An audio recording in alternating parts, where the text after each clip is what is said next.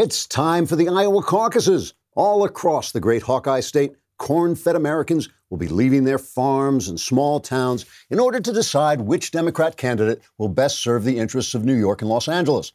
These are down home heartlanders who are tired of Donald Trump and his shenanigans. They want to return to the good old days when Ma and Pa and Aunt Matilda could sit out on the front porch and watch the factory close while smoking methamphetamines until they died.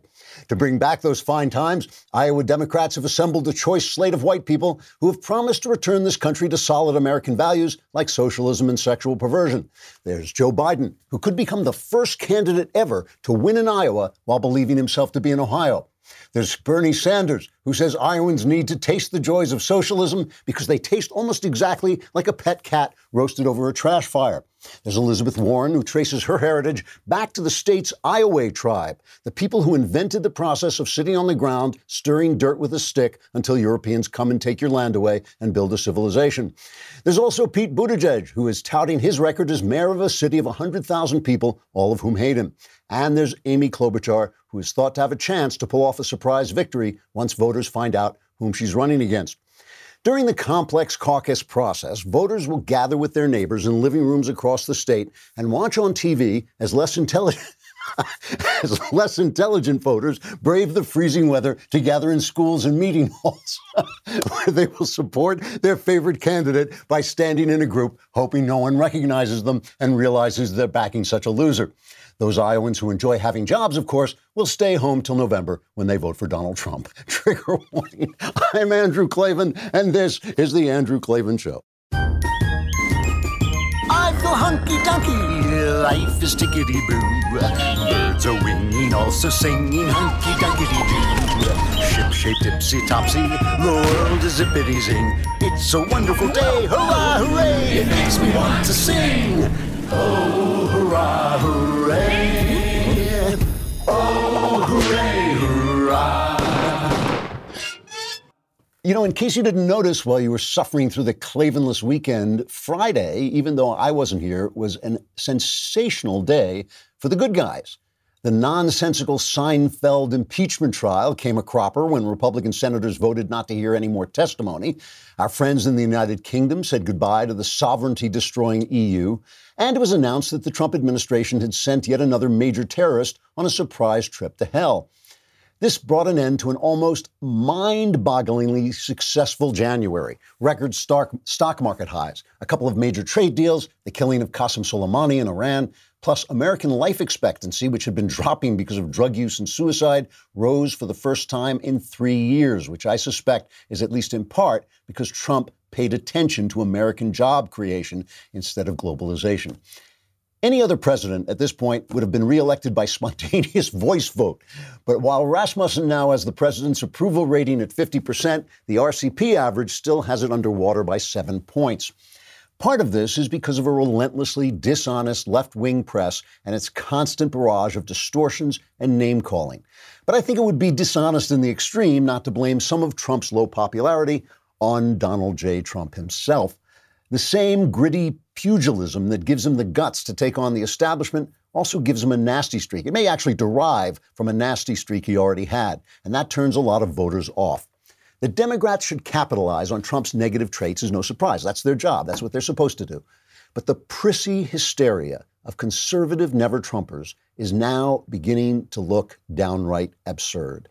If guys like Max Boot and the newly minted Democrat Bill Kristol, he announced he was a Democrat and Republicans wept, even Mitt Romney, if they think Trump's boorishness overrides his accomplishments, maybe they should ask themselves the following question What did they do or fail to do that made voters turn to a man like Trump to get the job done in the first place? Before they pick holes in Trump's massive successes, maybe they should examine their own failures. Their failures to address the culture and stand up to the press, their failure to stop the growth of government, their surrender to globalism and its destruction of American jobs, the loss of young American minds to the disease of socialism, and the loss of young American lives in wars with no exit strategy.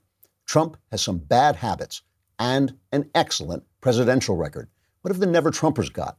Not a damn thing. I'm going to look at the, the illusions that take place in politics today. But first, let us talk about your briefcase. I just got a new one. Uh, you know, it, this is a little embarrassing. My wife got me a briefcase for Christmas, and then Daniels NYC sent me a briefcase as a sponsor, and uh, theirs is nicer. I had to break it to my wife because it's just beautiful. You want to carry your stuff around. You want to look good. You want to look professional. You're not a kid anymore. You don't want to walk around with a backpack on, carrying your stuff in a backpack. You want a beautiful leather, simple briefcase that does the job and looks great while it does it. And that's why you want to get one of Daniel's briefcases. It's based in New York City. Daniels makes leather briefcases for the modern professional. They're built for real life. That means high quality, durable Italian leather, simplicity in design, and no flashy logos. I hate those.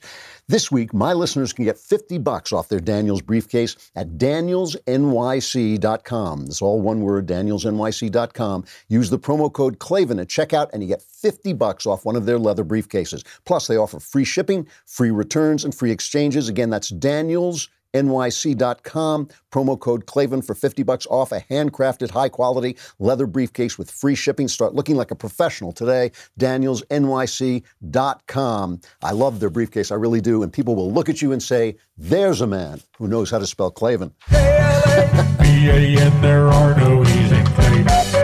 Hey, today is the end of another kingdom, and I've, the letters I've been gotten have been incredibly moving to me. Thank you for sending them. If you haven't been listening, go start listening and get now. It's all available to everybody. The last two episodes are now available to everybody.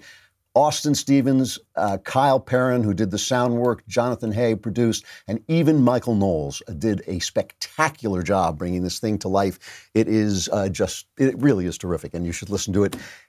And if you want to see Michael Knowles, who has, I'm not even sure he'll be back. He's been in Washington all this time, but we will be having a backstage tomorrow uh, evening for the State of the Union. So the impeachment thing, they're now they're still in the impeachment trial arguing uh, to that they should tr- throw Trump out of office for some some reason, but obviously that's not going to happen. And while everybody's sitting around and scratching their chin and saying this is a historic moment, I think Trump got it exactly right. He was in Iowa just showing up the Democrats by having a tremendous, huge rally, and this is what he had to say. Washington Democrats have spent the last three years trying to overturn the last election. I'm not, why am I not worried? I should be worried. You know, remember Nixon? It was like a dark period, right? A very dark period. It was like, oh, you think about it, right? And with Clinton, it was not good. They say that with Johnson, that was a long time ago. None of us remember, but they say it was a very dark period. This is a happy period for us.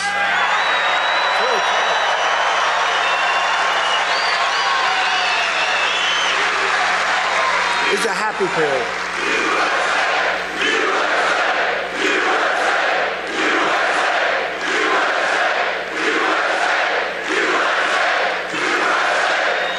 A happy period because we call this impeachment light.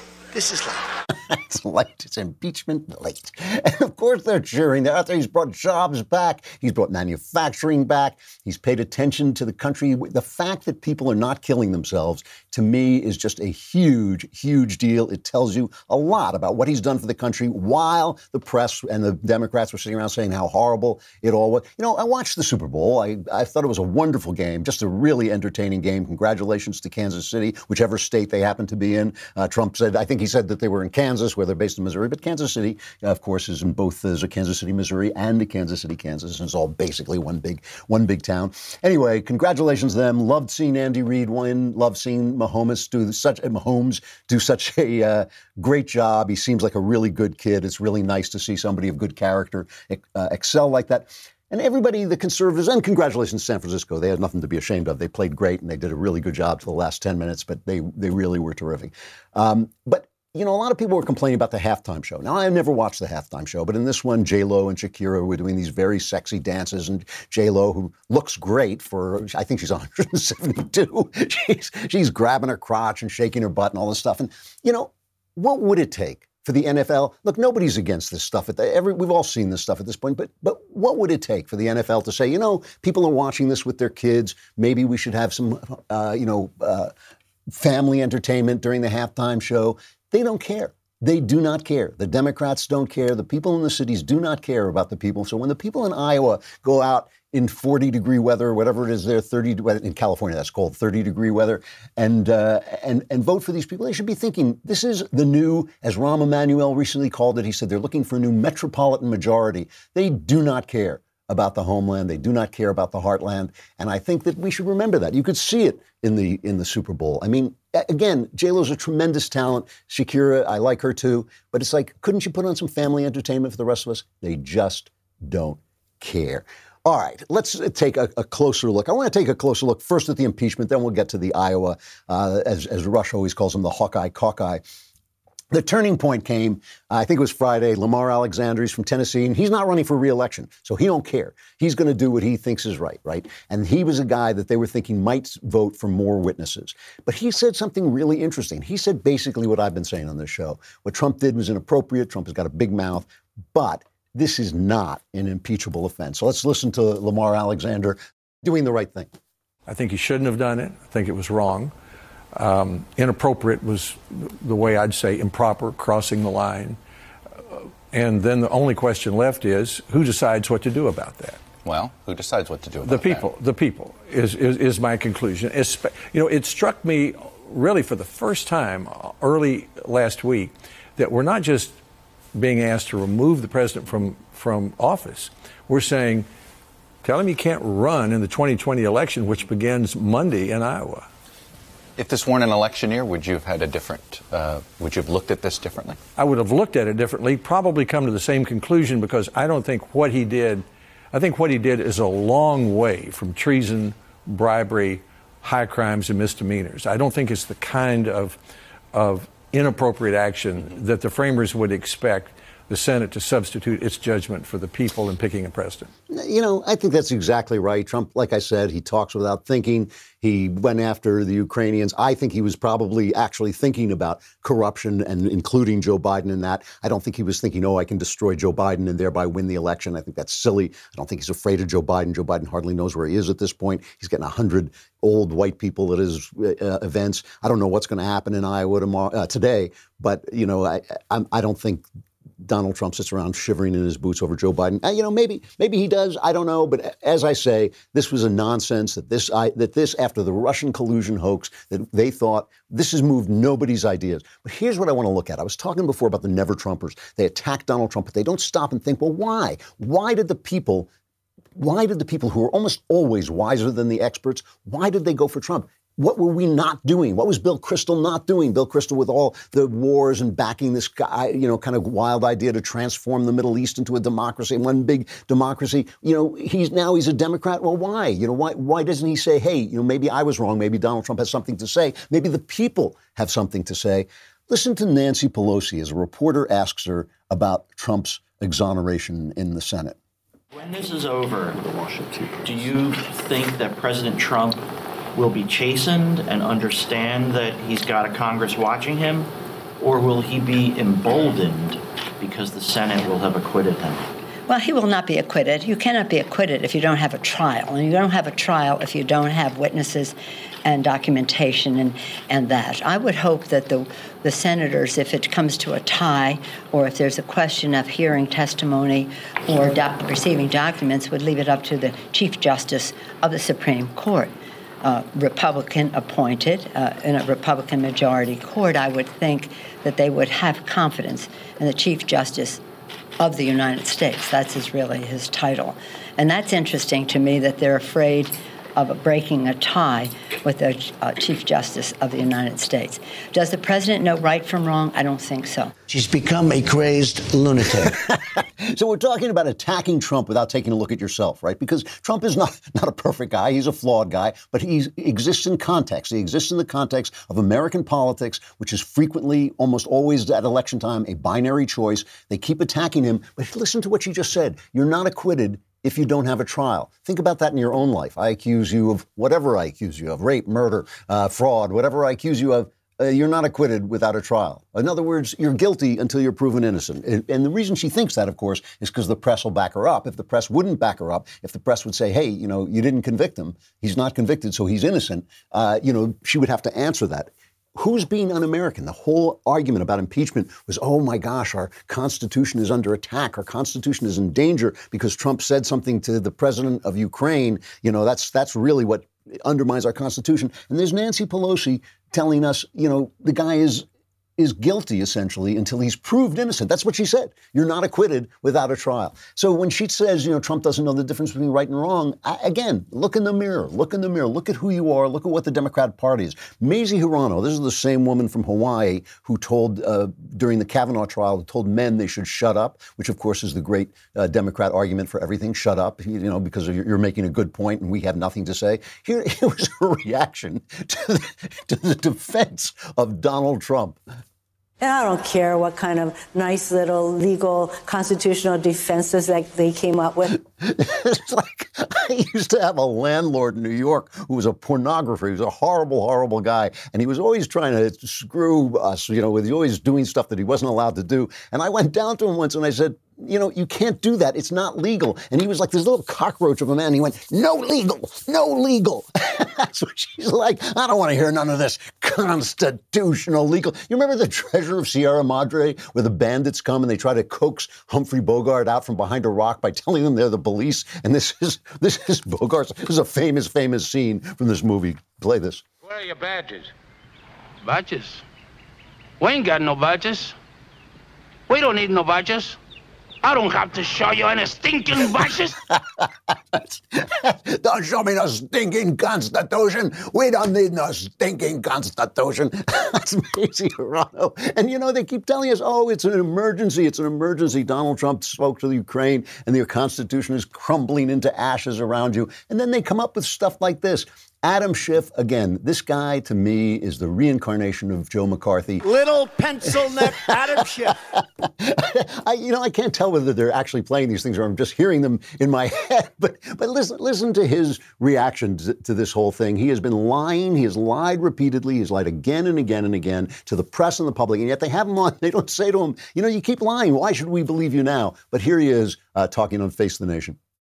Nothing that I can see that we could have done differently because, as the senators have already admitted, we proved our case. We proved our case. Now, uh, the president's lawyers have said time and again, I think hoping through sheer repetition to make something uh, true that is in fact untrue, that the process in this impeachment was different than in Nixon and Clinton.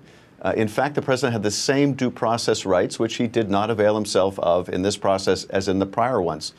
Uh, that is not an excuse that should be used by any senator for not uh, fulfilling their obligation to hold a fair trial. Uh, they're not spectators. Uh, they have control of the proceedings, and they could have insisted on witnesses and documents, and for whatever reason chose not to. And for those who would say, well, let's let the voters decide when the president is trying to cheat in that very election, and they don't want the voters to have the full information. They want the president Yeah. to continue to be able to cover it up. That's just completely unsatisfactory. It's ridiculous because they accused him of obstructing Congress because Trump used his due process rights. They're the ones, they're the ones who ignore the Constitution. We don't need no stinking Constitution. And so when they yell at Trump, they really, they should look in the mirror first. Hey, we, let us talk about sleeping because it's something I like to talk about because I never do it. I never actually sleep, but I like to be comfortable when I'm lying in bed reading and thinking big thoughts about the universe. And that's why I use a Helix mattress. Helix Sleep has a quiz that, that you take. It takes two minutes and it matches your body and sleep preference to the perfect mattress for you. And it really is a comfortable, comfortable mattress. Some of you may actually want to sleep on it. I just lie on it thinking, hey, this is really comfortable. Helix Sleep is rated the number one mattress by GQ and Wired. CNN called Helix the most comfortable mattress they've ever slept on, which is the first thing you ever heard on CNN that was actually true. Just go to helixsleep.com slash Klavan, take their two minute sleep quiz, and they'll match you to a customized mattress that will give you the best sleep of your life. And they can even divide the mattress so your partner has a different uh, feeling. It has a 10 year warranty. It's made right in America, and you can try it out for 100 nights risk free. They will pick it up for you for free if you don't love it. Right now, Helix is offering up to $200 off all mattress orders at helixsleep.com slash Klavan. Get up to 200 bucks off at helixsleep.com slash Klavan. You can lie awake at night and ask yourself the big questions. How do you spell Klavan? There are no easy Klavan. There are no ease in Klavan. I just make it look this easy. So let us go to Iowa for a minute. You know, But you know what? I, I'm gonna. I want to riff for just a minute. You know, Bernie Sanders is in some of the polls. He's leading in Iowa, and it's no surprise uh, that he would be leading. Joe Biden is such a deadhead. And I was thinking, you know, Joe Rogan, uh, who's a really good podcaster, and uh, Ben knows him, says he's a nice guy, but he was talking about Bernie being consistent. And I hear this about Bernie Sanders all the time that he's consistent. Like, at least he really sticks and he believes what he says, and he really does stick to, to what he says. And I was thinking about this, you know, I just have to riff on this for a minute because I was thinking, you know, I, I'm, I'm a writer, I'm an artist. I, I know about certain things. I know about literature. I know about politics. I've been following politics very closely my whole life. I've been a journalist. I've been a reporter, and so I know about politics. I know uh, a lot uh, about a lot of different things, but I don't know anything about money. I don't know anything about finances. I've never. I, I know about economics, but I don't know about finances. And after a while, I started to notice that every now and again, my wife, who is a lovely, lovely person, who and I, you know, I didn't marry my wife for her brains. I married her for her legs, like you know, like you do, right? But every now and again, I would notice she would say something like, you know. This new company, Amazon.com. Maybe, maybe we should invest in this. And you know, I'm a guy. I was, oh, honey, you don't Amazon.com. You don't know what you're talking about. You know, back in the back in the day, and I'm I'm observant. I watch the way people react, and I would notice a lot of people would treat uh, my wife like that and treat other women like this. And I, back in the day, I'm talking about a long time ago, maybe the 80s, certainly in the 90s. Every now and again, my wife would say, you know. I don't think we're going to have these watch movies on on these you know uh, DVDs forever. I think one day they're just going to pipe them right into our television sets. And all that I swear this is almost verbatim stuff. The, the guys around would say, "Oh, oh, oh you darling, you don't you don't understand the you know the capacity of the fiber optics numerology. Will never you can't do it." And my you know my wife would just I don't know. I think they're just going to you know, they'll just stream it into your TV one day, and everybody would laugh at. After a while, right, after this happens seven, eight, or nine times, I started to say, like, oh, I get it. I'm the idiot. You know, she actually, I, I, don't know how she knows. She's she's a woman. She has no capacity to reason, but but somehow, somehow Come she's on. figuring figuring this stuff. Come on, she's man. figuring this stuff out. So now, you know, we would go into these meetings, you know, as a family, you go in to talk to your financial advisors, and the financial advisors are all guys or women who think they're guys, and they all sit around. And my wife would say things, you know, like, I, I think this new company, Netflix, looks like we should invest in. And the guys would do the same thing. These guys, oh, oh, oh, and they wouldn't even talk to her. They wouldn't even answer her. They would answer me. You know, she would say, I think Netflix uh, is a good thing to invest in. And they would answer me. And, you know, these financial advisors, they always talk in these platitudes that don't mean anything because they don't know anything. So they want to confuse you so you think they, they do know something. So they'll say, you know, well, well, you know, darling, you know, you can't, you can't close the barn door until the hen is turned on the tractor, you know, and you go like, I don't know. But see, now I'm watching. I've been watching my wife all these years, and I've started to catch on, right? That I'm the idiot and she knows what she's talking about. So now I go home and I sit in my easy chair and I light a cigar and I say, honey, you just go, you just go right in there, sweetheart, and you you just spend as much of our money as you want in that Netflix.com. If you think this crazy Netflix thing is a good idea, why you just put our money in that Netflix thing, and while you're up, would you would you get me a sandwich because, and, you know, and, and I say, you know, and and don't forget to don't forget to sell high. That's very important because I'm still a guy. I still have to be a pompous ass and act like I know something, right? And that's how that's how I got to be a rich guy, right? Because I paid attention and I learned things. The Democrats never learn anything. The Soviet Union is a slave state. Thousands, millions of people are murdered, and then the whole thing collapses, and they go, that was a good idea. That wasn't as bad as people say. And that was actually kind of a good idea. Cuba, they're driving cars that were made before they invented the car. They're driving like horse buggies because they're stuck in this slave economy that is just absolutely terrible. And Michael Moore's going over there. Castro, he's the man. He's the man you want to look to to figure out how things are done. Venezuela, you know, really, they're literally cooking cats because they're hungry because they have socialism in Venezuela. And Sean Penn, Sean Penn is out there going, oh, you know, at Hugo Chavez, he was. They never learn anything. So now they've got Bernie. Let's play Bernie's ad. This is Bernie telling you that the real, the way we got to go is socialism. Tell how good I feel by how nervous the establishment is getting. Suddenly, Donald Trump is talking about our campaign. Suddenly, we have the Democratic establishment very nervous about this campaign. We got Wall Street nervous. We got the insurance companies nervous. We got the drug companies nervous. We got the fossil fuel industry nervous. We are their worst nightmare. Could there really be a political movement in America which brings together blacks and whites and Latinos and Asian Americans and Native Americans, gay and straight, to stand up as working class people fighting for change?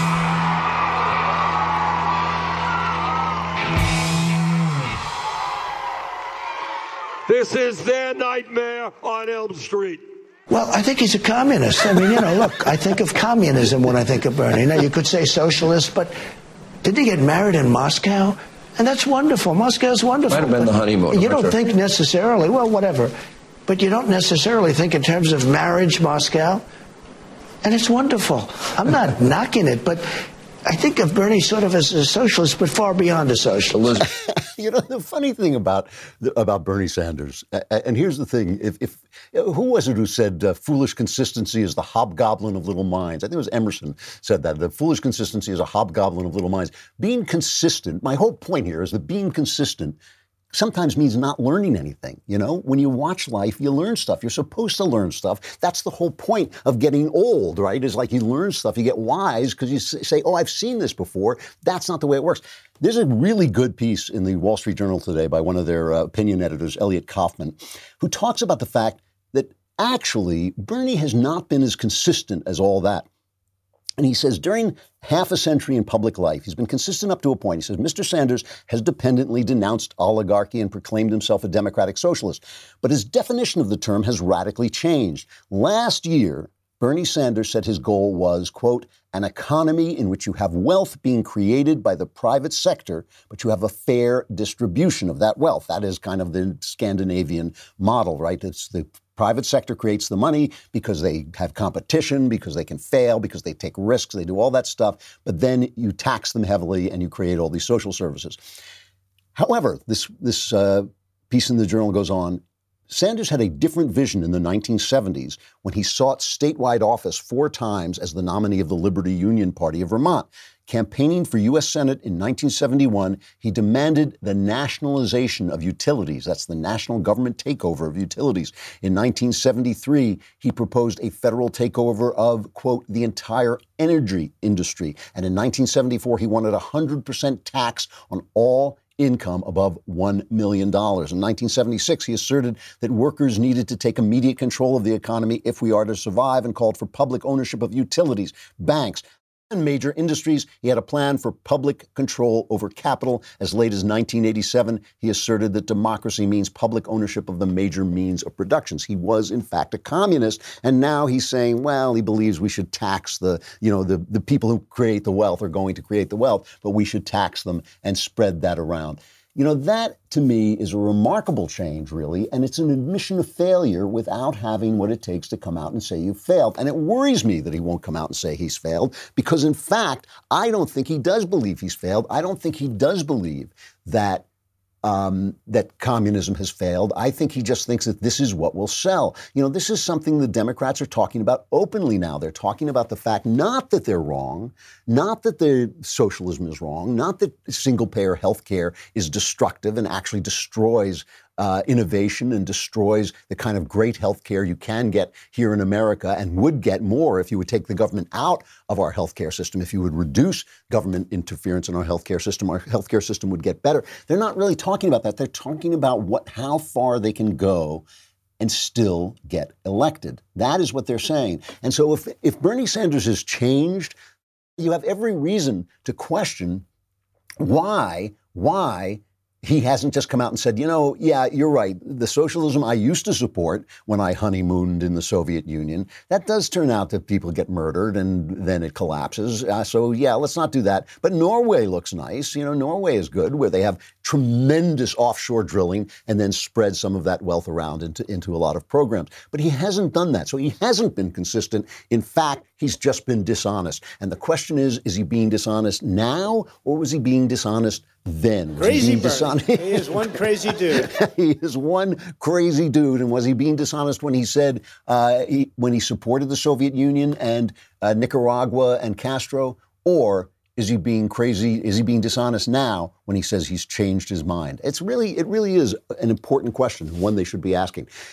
Listen, this year is going to be nuts. I mean, we are going to watch these Democrats keep trying one way or another to get Trump out of office. You want to stay informed on all things 2020 with 20% off all memberships. 20% off all memberships when using promo code DW. 2020. You get it 20% off 2020. Eh, never mind. Members get our articles ad free, access to all of our live broadcasts and show library. You get the full three hours of The Ben Shapiro Show, select bonus content, access to the mailbag, and now you get election insight op eds from Ben.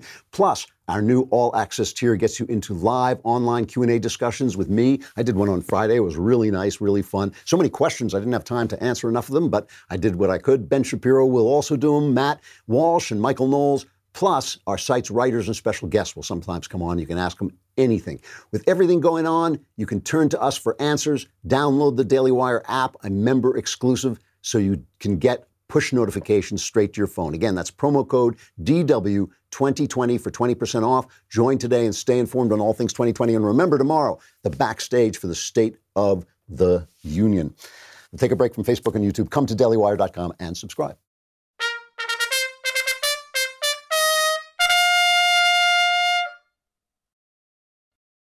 I want to return to this theme of taking a look at yourself in the mirror when these people who are criticizing Trump, whether they're on the left or the right, criticizing Trump in this kind of vacuum, as if he's acting like in a vacuum. He's not in this swamp. He's not in this kind of slowly growing blob of a government that sucks everything into itself and then destroys everything it touches and makes American life a little worse. He didn't come to power, uh, you know, didn't come into the uh, presidency while Americans were killing themselves in record numbers so that our life expectancy was dropping because of despair. Like that never happened. That wasn't happening. Like why? Why? No one does anybody ever turn to Barack Obama and say, "You supervised a period of American despair so bad that our life expectancy dropped." Nobody says it. It's all evil Trump, evil Trump, evil Trump. Listen to Bill Maher talk about why he likes Bernie. I don't think the Republicans anymore believe in democracy. Well, I, I thought when Mitch, uh, Mitch, when uh, Merrick, Gar- Mitch. Merrick Garland didn't get his hearing, I thought, oh well, that that's that they can't they can't subvert democracy more than that. And Mitch McConnell said, "Hold my beer." Right. Well, I think today, but today though, today we we really ought to stop because today was a was a monumental day, a, a very bad one for the history of our country. And the Senate basically gave the finger to the country, and basically did not do their duty. And now it's up to the people of the country to say we are the only ones that can stop this. I disagree with. I think we're going to win uh, in November, but you have to go vote. But I tell you why Bernie Sanders is attractive to me now? Because he's the only Democrat who, like Trump, has an army. Who, when it gets to this other level, he's got a bunch of badass motherfuckers who will get in the streets. You're so over dramatic, man. But wait a minute. Like Trump, he's got an army of badass uh, mofos who will get out in the streets. Where's where's Trump's army of guys who do that? Where is where are Trump's Antifa? Where where are the people for Donald Trump who are out there beating people up and hurting people? I, you know, where are the guys? You know, all those Bernie Bros, the Project Veritas is caught on tape saying they're in, they're ready for violence. They won't bring it in right away, but if we lose this election, there's going to be violence. Cities will burn. You know, where I don't hear Donald Trump's people saying that. I don't hear all those people as people at the rallies who are shouting USA, USA, saying, and if we lose the election, we'll burn the place down. I, you know, this is the thing. I mean, who is Bill Maher talking about? When he talks about the death of democracy because Merrick Garland didn't get in, that is democracy. Democracy is using the uh, levers of power that you have in a legal way to get what you want. That is part of, of being in a republic. Uh, obviously, we're not a democracy; we're a democratic republic. But all Mitch McConnell did was he used the the powers that he had. He was in the majority, and he held up the vote on Merrick Garland until the election, and the and they won the election. If they'd lost the election, Merrick Garland would have gotten in. You know, that was he knew that he was taking a risk. He did what he had to do. That's not the end of democracy. I mean, this is not this is not a place where we all vote on things and that's what becomes true. This is a process that has been created to keep us from being too much of a democracy because democracy inevitably descends into chaos. So who is who are you know when he says that like Donald Trump, you know, Bernie has an army. They're, they're, they're waging war against people who aren't in the streets. They're threatening violence against people who aren't threatening violence to them. I mean, if you want, if you really want to see, here's Jill uh, Filipovic. I think that's how you pronounce it. She is an author, and she's talking about the press. Okay, if you just want to see self blindness in action, she's talking about how the press uh, is is selling fake news. You know, you have a right wing media apparatus, you have a liberal media apparatus, and what you believe depends on where you get your news. I'm not sure that's right. I think we have a propaganda apparatus, and I think we have a media apparatus that is trying to tell the truth and tell the whole story. And what I think is particularly fascinating is how much that right wing propaganda apparatus has become so deeply intertwined with Trumpism that it not only primed the audience for Trump to rise to power, but it's now repeating the kind of Trump Roy Cohn playbook of lie, disseminate misinformation, you know, like the quote that you had up on the screen, you know, minimize, deny, and essentially project what you're doing onto someone else. And to see how tremendously that effective that has been, and to see not only right wing media, but now also Republican senators and Republican politicians also jump on board. It's it's terrifying, and I don't know where we go from there to come up to you know to come to this kind of universal national agreed upon truth. Mm. that is an amazing piece of video. I could almost just watch that all day. I mean, let's unpack it a little bit. First, first of all, she accuses the right of projecting what they're doing onto other people. And then she says, you know, people say there's a right wing and a left wing media, and your attitude depends on where you get your news. But no, no, no, no. That's not it. That's not it. There is a right wing media and the truth. There's a right wing media, and then there's the people trying to tell the truth. And you can tell this, she goes on to say, because the right wing media is just really supportive of Trump. Now, first of all, the right wing media is a rebel band. Right? I'm the right wing media. I'm, I'm a media who believe. I'm part of the media who believes in freedom and obeying the Constitution. That's what I believe. That's all I believe in. Really, that is my entire uh, political agenda. Right there is your freedom, individual freedom, and obeying the Constitution, so that the government doesn't get too powerful, as I feel it already has. All right. I'm, I'm on the internet, you know. I'm doing. We're do, here, the Daily Wire. We're building this little rebellious thing NBC, right? ABC. These are the powerhouses in the news. The New York Times, the Washington Post, these are the establishment things. The New York Times, which spreads its budget across the country. That, that's the powerhouse. So when she says there is this evil right wing media, she's talking about the rebellion. She's talking about the people who are standing up to the smothering, massive communication network that the left has built out of its corporations. And then she says, oh, and the right wing media is just all tied up with Donald Trump. As if the left wing media was not supportive of what's that guy, what was that guy's name? Barack Obama? Obama, Cabana, something like Obama. Obama, I forget because his legacy is now just radioactive dust blown Come away on. on the winds of history. Come on, man. on winds of history. So it's hard to remember his name. But it seems to me that when Obama or O'Hara or whatever his name was, is when he was president, it seems to me that the media was supporting him full throatedly, and that was all the media, the big media, the mainstream media. There's a reason they call it the mainstream media. It's not because it's mainstream politically, it's because it holds the center of the avenue and doesn't let other people pass through. So that's just incredible, incredible piece of blindness. Here is Mara Gay.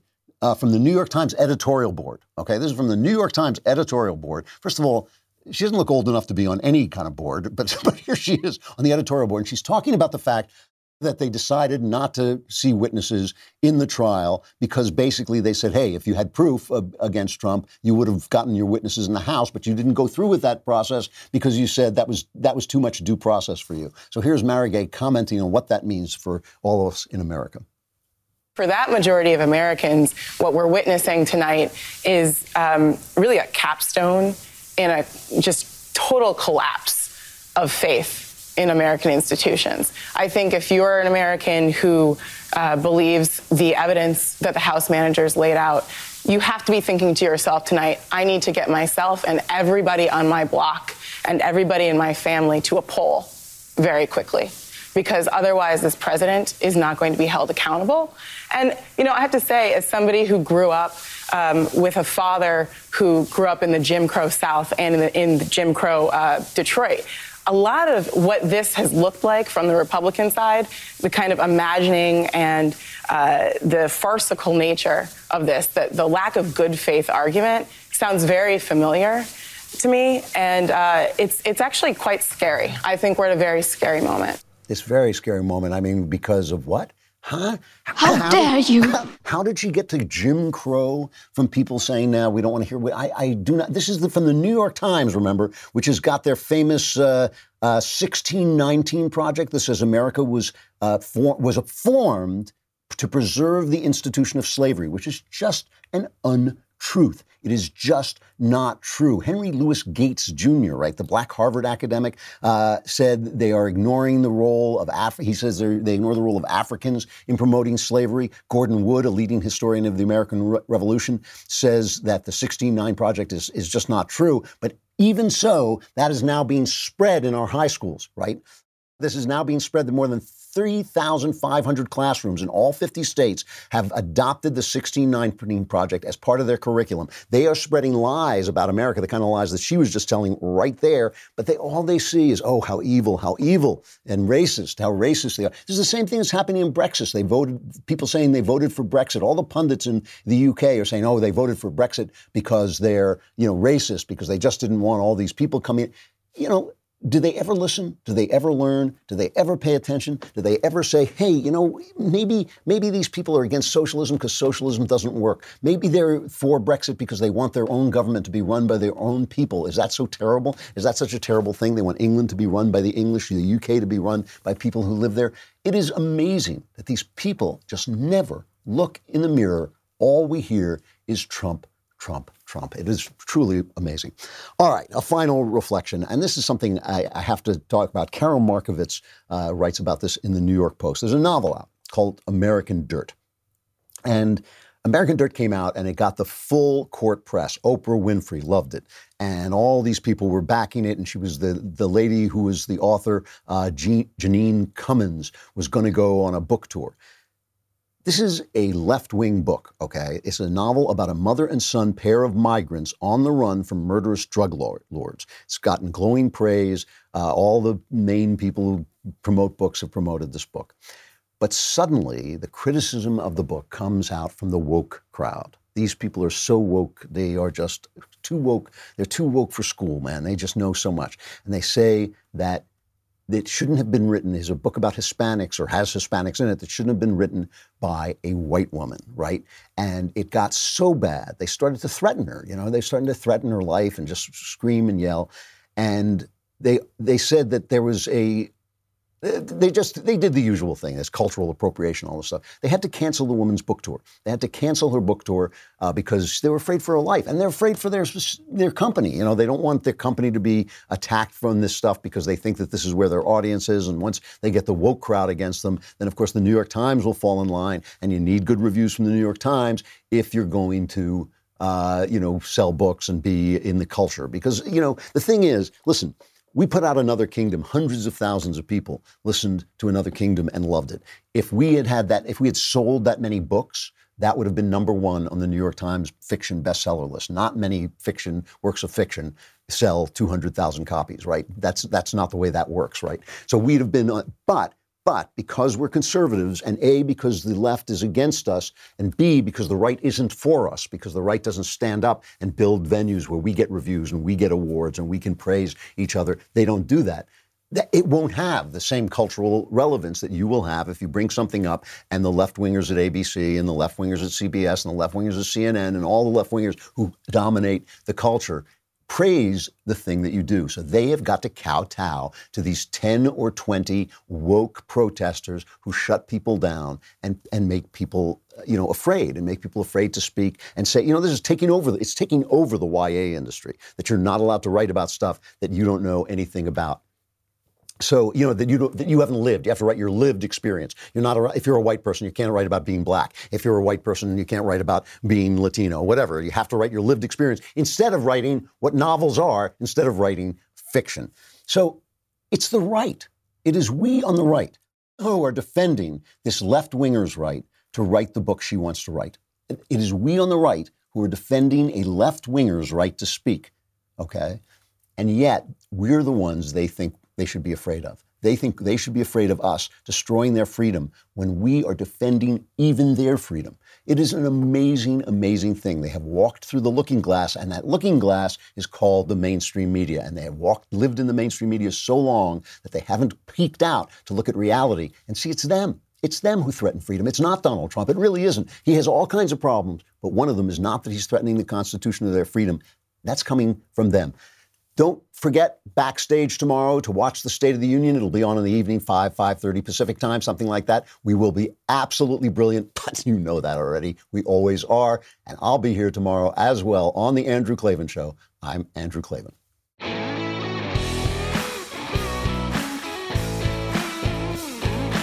Hey, if you enjoyed this episode, don't forget to subscribe. And if you want to help spread the word, give us a five star review and also tell your friends to subscribe too.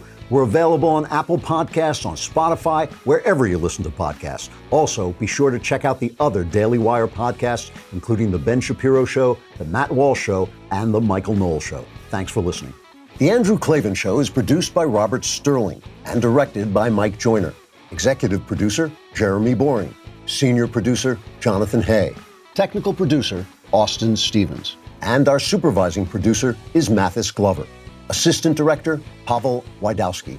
Edited by Adam Sayevitz. Audio mixed by Robin Fenderson. Hair and makeup is by Jesua Alvera. Animations are by Cynthia Angulo. Production assistants, McKenna Waters and Ryan Love. The Andrew Klavan Show is a Daily Wire production. Copyright Daily Wire 2020. If you prefer facts over feelings, aren't offended by the brutal truth, and you can still laugh at the insanity filling our national news cycle, well, tune in to The Ben Shapiro Show. We'll get a whole lot of that and much more. See you there.